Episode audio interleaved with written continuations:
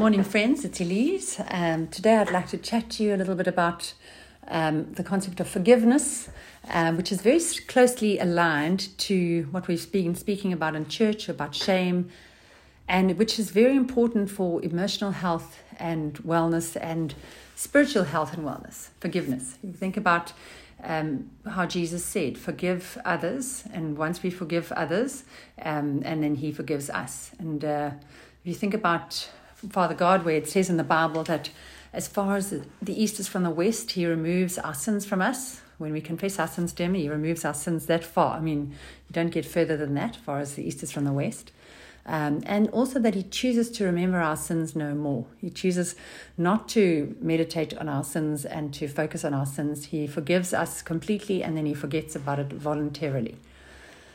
So, forgiveness is an important thing. And um, I love that scripture in Colossians 3 where it speaks about forgive as Christ forgave.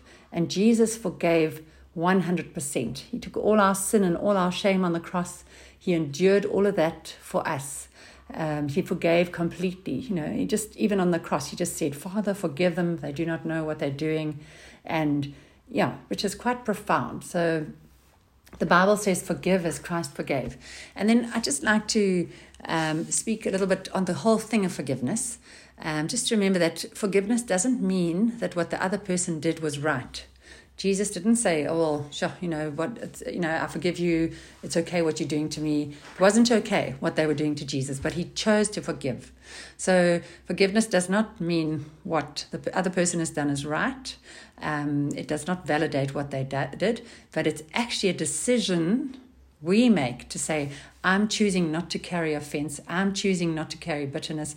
I'm not. I'm choosing to let go of this um, and if you think about it, God says, Vengeance is mine, I will repay. Actually, He's the one who sorts people out. We sometimes there are things that we need to address, um, and that's important, not to just sweep things under the carpet. But in general, often the thing about forgiveness is more about my heart attitude um, than about the other person. And you don't have to actually go and tell the person, oh, I'm forgiving you for this. Sometimes it's important to do that, but often it's just actually in your heart. Actually, Lord, I just give you this situation and I just bring the hurt that came from whatever this person did to me before you and I give it to you, Jesus. And I choose not to forgive, I choose not to carry offense. And the problem with unforgiveness and carrying offense is that people get bitter um, and that bitterness literally poisons our minds, bodies, souls, spirits. Really, it's it's a very toxic thing to have, which is why that it's so, forgiveness is so important for emotional health and wellness and for spiritual health and wellness. Um, yeah. Forgive us this day um, our daily, uh, yeah, give us this day our daily bread, and forgive us for our sins as we forgive others who've sinned against us.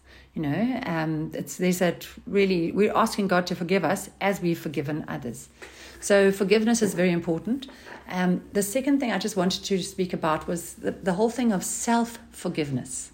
You know, Jesus said, "Forgive completely. Give, forgive as Christ forgave, and that is completely."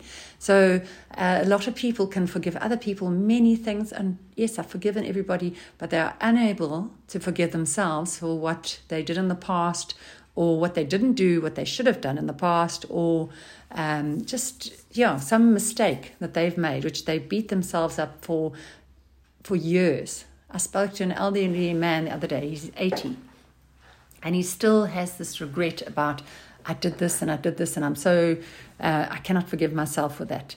And that is a terrible yoke to bear.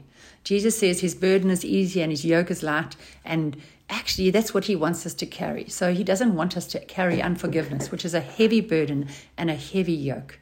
So um, I'd just like to encourage you um, that if there is something that you cannot forgive yourself for, that you actually just take some time to go before the Lord today and to say to Him, Father God, I'm giving you this issue.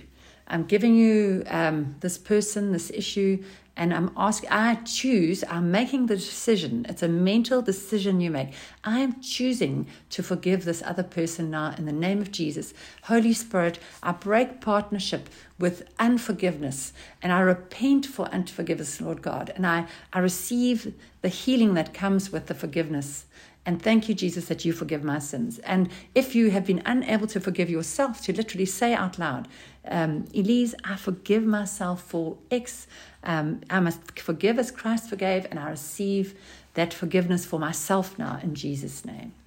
Um, so just yeah, hoping that if you are carrying a burden of unforgiveness, that you can find freedom from it. And if you cannot find freedom from it, then please go and speak to someone, one of the leaders in the church, and they can pray with you and help you to move forward through this. God bless you.